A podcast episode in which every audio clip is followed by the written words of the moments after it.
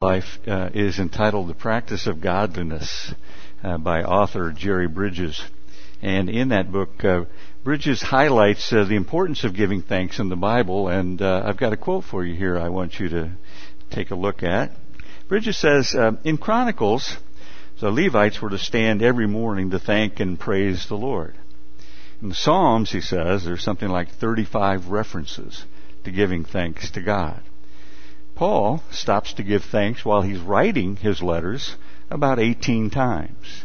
And on 10 other occasions, he tells those of us who are reading his letters to give thanks. In all, he says there are approximately 140 references in the Bible to giving thanks to God. Thankfulness, he says, is no minor principle in God's sight. In fact, he says it is absolutely necessary to the practice of godliness. Now, I agree with that statement, but that word necessary, absolutely necessary, catches my attention. And one of the reasons it does is because uh, the father of uh, the Protestant movement, Martin Luther, taught us some things about what he called law and gospel. And um, these are some of the things he told us to look for when we're reading Scripture.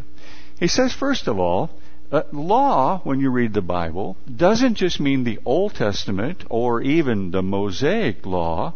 It means every verse in Scripture that's approached in the wrong way.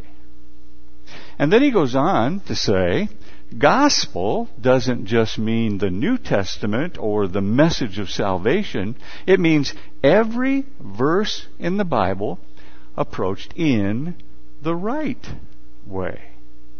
And then he adds, every verse in Scripture has the ability either to kill me or to make me alive. It all depends on how I try to make it work. Now, with that in mind, I want us to take a look at Ephesians chapter 5, verses 19 through 20, to give an example of what Martin Luther was talking about and to see if we can draw some applications that, that work for us in this Thanksgiving time. I just want to make three quick observations. Observation number one in Ephesians chapter 5 verses 19 and 20 is that this verse actually consists of two illustrations. The illustrations are in verse 19. Illustration number one is speak to one another with psalms and hymns and spiritual songs. Now, that's sort of the horizontal dimension. Someone has described Christianity as the singingest religion in the world, and it is. We've got thousands, perhaps tens of thousands of hymns. We always have had. We've always been a singing people. And one of the things that we do when we sing is that we're singing to one another. We're ministering to one another. We're speaking to one another this whole idea of psalms and hymns and spiritual songs, well, the psalms appear to be, oh, you know, references to the Old Testament psalms. And so sometimes we'll have a song that's based on an Old Testament psalm. And that's a good thing to do. Then the hymns, a little more difficult to identify, but if you look back up in chapter 5, verse 14, in the book of Ephesians. You see how that's in, indented if you have an NIV where it says, Wake up, O sleeper, rise from the dead, and Christ will shine on you. That may be an example of the kind of thing Paul's talking about when he's talking about hymns. He, he wants us not just to express Old Testament psalms, but he wants us to use poetic medica- meditations with one another. And you'll see these. They occur throughout Scripture. Philippians chapter 2 is an example. Jesus uh, uh, who was equal with God, uh, didn't consider equality was something to be grasped, but gave him. And, and then there's this big poem that explains all of that. And there's several places like that that happens in the New Testament. New Testament is filled with that. A third one is spiritual songs. Actually, the word there is odes.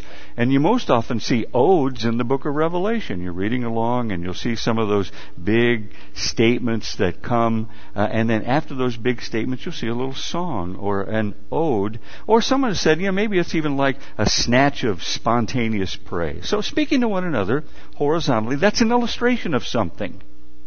Now, the second illustration of something is his next phrase in verse 19. He says, Sing and make music in your heart to the Lord. That's the vertical dimension. If the horizontal is we're speaking to one another when we sing, the vertical is that we're also addressing our Lord as we sing, and we're to address Him from the heart. In fact, the way this was described by one commentator, he says, this is the heart's inner melody that keeps in tune with our audible praise. So we're not just mouthing words. We're not just singing poetry we're actually feeling what we sing. Now we feel that and we express it differently. Some people will raise their hands and some people will close their eyes and we do that in all different expressions, but keeping the heart in tune with the melodies we sing and we address that to God. Now those two things are illustrations. Singing this way to God and to one another are illustrations. But illustrations of what? Well, that brings me to observation number two. And now I look at the next verse. I think they're illustrations of what it means to give thanks. You see that verse there? It says in verse 20, always giving thanks. But the thing I want you to notice about this verse, something that we tend to read over, something that brings us back to Martin Luther's words, is that this is a totalitarian kind of expression. Totalitarian, I mean, it's very demanding. It demands a lot from us. Let me see if I can explain to you. He says, I want you to give thanks always. Now, that means not most of the time. That means not 99% of the time. Always means always. I've seen some translations that say constantly, but that still doesn't help me a whole lot because constantly means constantly. And if you take that at face value, if you take it as law, it kills you. If that's God's command, to always be this way, to constantly be this way, well, then one slip and I'm a dead man. One slip and I'm done. That's law.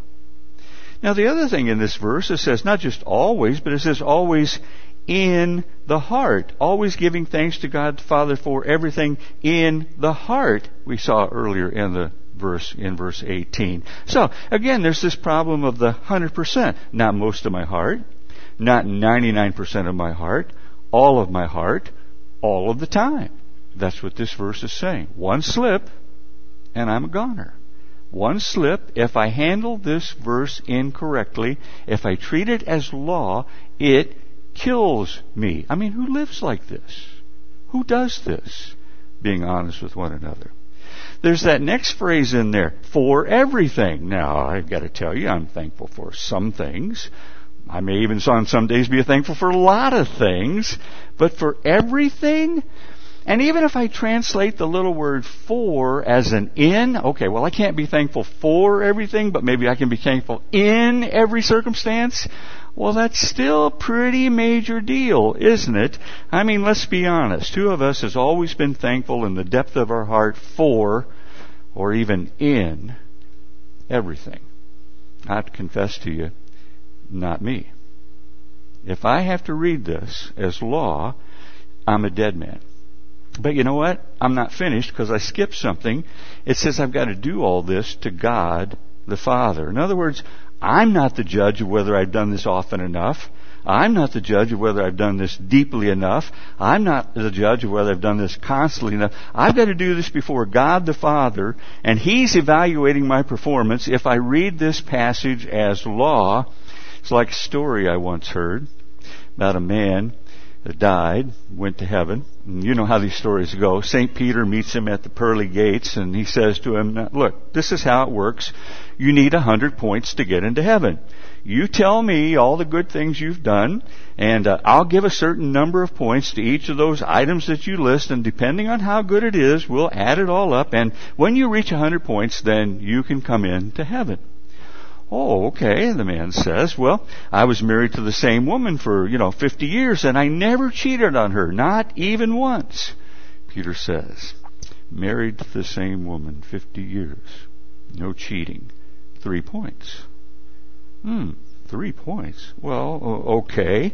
The man says, uh, well, I attended church uh, all my life, thinking he's going to slip one past Peter here. I attended church all my life, and I supported the ministry. I gave my tithes and my offerings, and, and I even served in the church, and I did this regularly. And Peter says, attended church and gave. one point. And then the man says, oh, this is harder than I thought it was going to be. How, how about this? I started a soup kitchen in my city and I worked, uh, uh, I worked in a shelter for homeless veterans. Uh, Peter writes down, soup kitchen shelter, two points. Two points, the man cries. I give up. At this rate, the only way I'll get into heaven is by the grace of God. You get it. You get it. I like the way someone recently put it. He says, for most of us, life is like one big survivor episode where we're all trying to convince God and everybody else why we're not the ones that should be kicked off the island.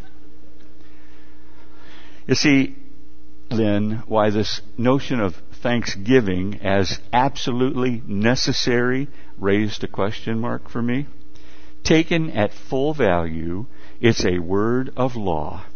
And taken at full value, it kills me.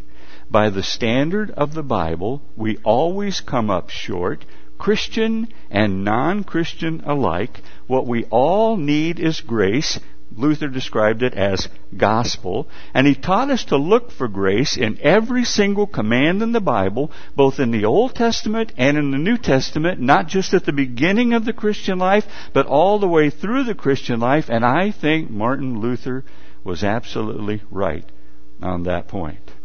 The gospel, I believe, is not just the ABCs of Christianity. The gospel is the A to Z of Christianity. You never outgrow the gospel. You always need grace. So then, if that's true, how do we read Paul's totalitarian demand to be thankful as gospel, as grace? And frankly, I think it brings us to the heart of New Testament morality, the very genius of what makes New Testament Christianity so different than every other kind of religion or religious attitude in the universe, in this world. This is what makes us different. So, observation number three, you see it there at the end of verse 20.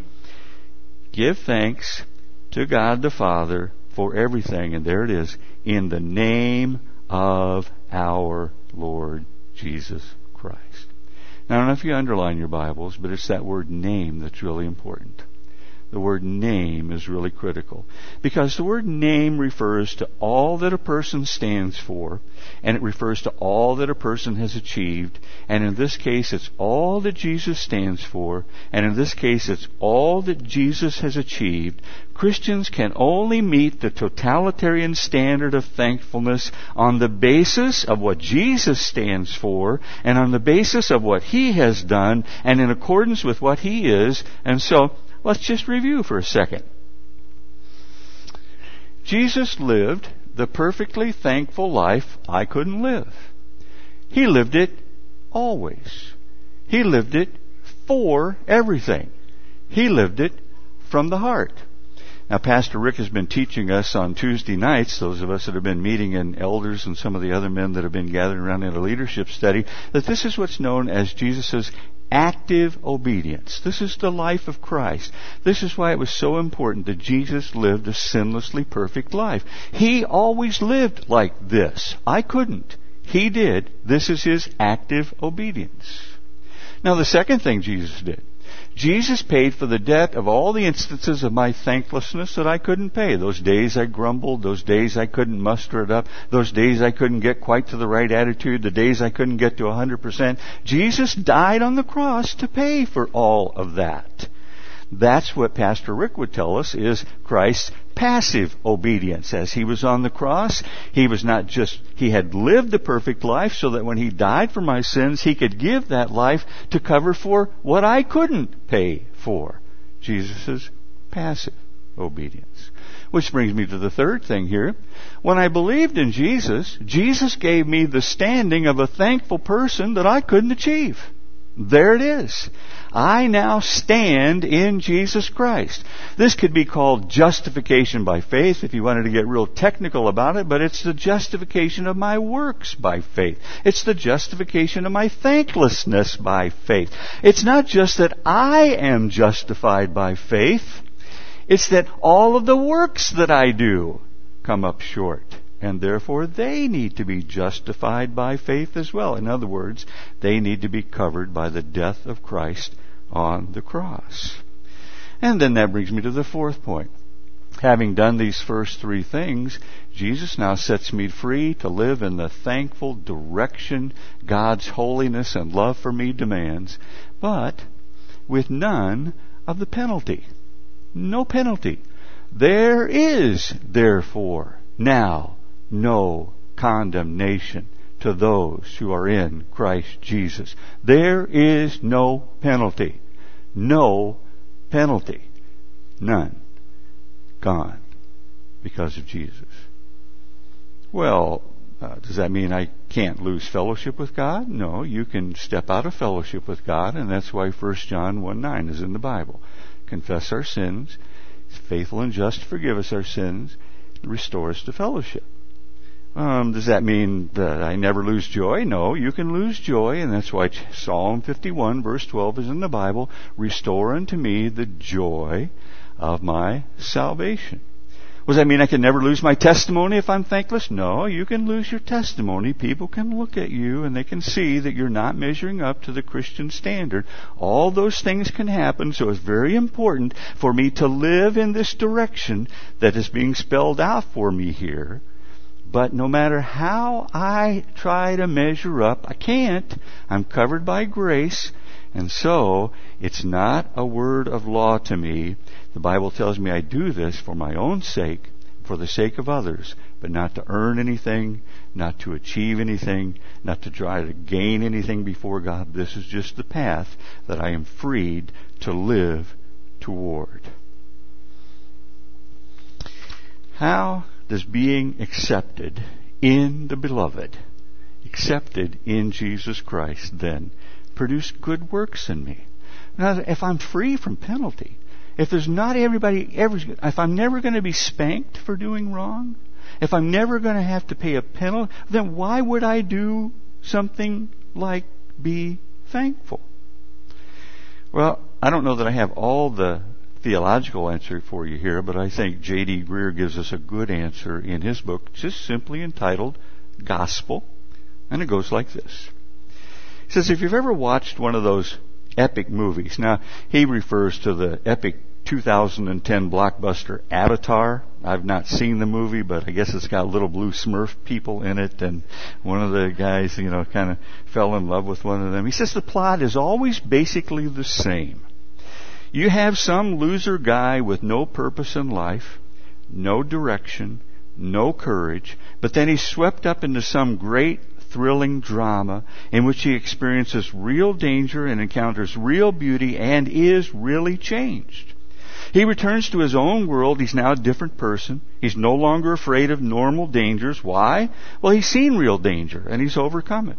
He's no longer dominated by everyday temptations. Why? Well, because he's tasted real beauty and he's been captured by it. And then Greear says, that's what happened when you meet God in the story of Jesus Christ. You get swept up into a story of such cosmic drama and beauty that you're forever changed. Your behavior is radically altered because you've tasted and seen something from a completely different world. And isn't that what passages like Romans 6 and Titus chapter 2 are attempting to say to us? So Paul is preaching along in Romans and he says, you know, where grace did, where sin did abound, grace did much more abound. Well, there's a lot of sin. That's where grace came in. Well, then somebody could raise the objection. Well, if that's the case, why don't we just sin freely? Why just just sin like, sin like crazy? If grace always comes when we sin, then the more we sin, the more grace. Paul says you don't get it. What shall we say? Shall we go on sinning that grace might increase? By no means. We died to sin. How can we live any longer in it? And then he goes and he tells us the story of Jesus' death, burial, and resurrection. And says, now you've been caught up in this story. By faith, you've been united to this story of Jesus. Now, you can't live that way anymore because the story of Jesus, what's happened with Jesus, has changed you. Do you see that there? Now then there's this other passage, says it equally clearly, I think. Titus chapter 2. It says, For the grace of God that brings salvation has appeared to all men. Now that's Jesus. The grace of God that brings salvation has appeared to all men. And the grace that we see in Him teaches us to say no. Now, not law. It's not law that teaches me to say no. It's not rules that teach me to say no, although the rules are helpful for me to know how to walk the way of grace. It teaches us to say no to ungodliness and worldly passions and to live self-controlled, upright, and godly lives in this present age. So you see, I think Jerry Bridges is right. I think Thanksgiving is absolutely necessary to the practice of godliness, but I think the necessity is not a legal necessity. I, if I had to live that necessity, I couldn't. I could never measure up. That's why I became a Christian in the first place, and that's what it means to continue to be a Christian, not attempting to measure up. You see, the necessity is not a legal necessity. The necessity is a gospel necessity. In the gospel, our Father says, because of Jesus, you are my child. I love you. I am well pleased in you. You have nothing to prove. You have nothing to gain. Now, to experience the fullness of my joy, here's the direction I want you to live. Be thankful always for everything from the heart. I think that's a wonderful foundation for the celebration of Thanksgiving that we have tomorrow. It's the Christian foundation for Thanksgiving. I'm going to ask you, if you would, to stand with me this evening as we close. We're going to read together in unison a marvelous psalm. I want you to look toward the very end. There's going to be the word horn at the very end. And when you see that word horn, you think Jesus. And that's going to give you a feeling for how, how we're supposed to bring our thanksgiving to God. So, reading with me in unison, begin, Praise the Lord from the heavens. Praise Him in the heights above. Praise Him, all His angels. Praise Him, all His heavenly hosts. Praise him, sun and moon. Praise him, all you shining stars. Praise him, you highest heavens and you waters above the skies. Let them praise the name of the Lord, for he commanded and they were created. He set them in place forever and ever. He gave a decree that will never pass away.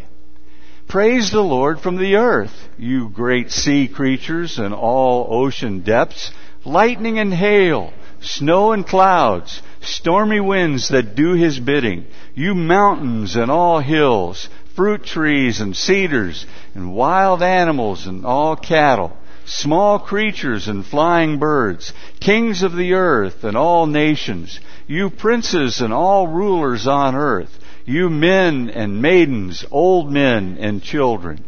Let them praise the name of the Lord, for His name alone is exalted. His splendor is above the earth and the heavens. He has raised up for people a horn. There's Jesus. The praise of all His saints of Israel, the people close to His name. Praise the Lord. Let's pray and then I'm going to ask the worship team to come up and uh, dismiss us with a song. Lord Jesus, uh, we thank you that you've given us the path to walk in. You ask us for our own benefit and for the good of those people who watch us day by day to live thankful lives, always, in everything, from the depth of our heart as measured by God. You give us that command as a freedom command, as a command of something that gives us life and hope and liberty, not as a legal command that kills.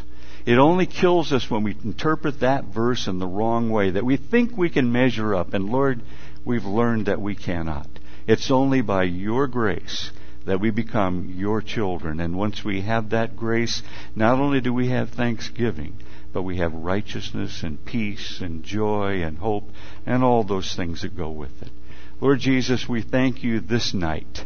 And we pray that you'd make us thankful people all of our lives based on the good news of the gospel that you've given to us freely and ask us to richly enjoy. In Jesus' name, amen.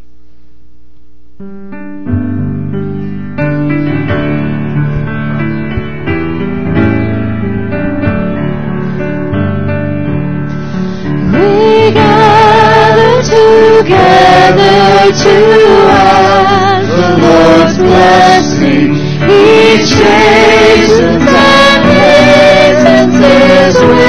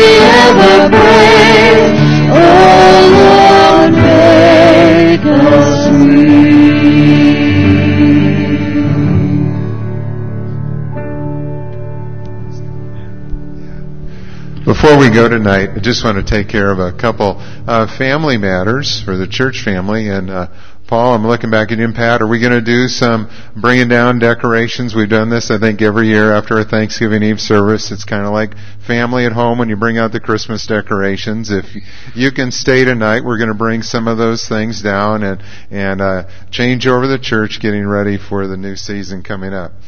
And then also some of you have asked about we uh, uh, have an annual turkey bowl touch football that takes place on Thanksgiving morning behind the church here at 8:30. So if any of you are interested in participating in that too, uh, we will invite you to come uh, join the group that's going to be out here uh, tomorrow morning at 8:30. But again, uh, thank you all for coming and thank you Jim for a good word tonight for us as well. Happy Thanksgiving.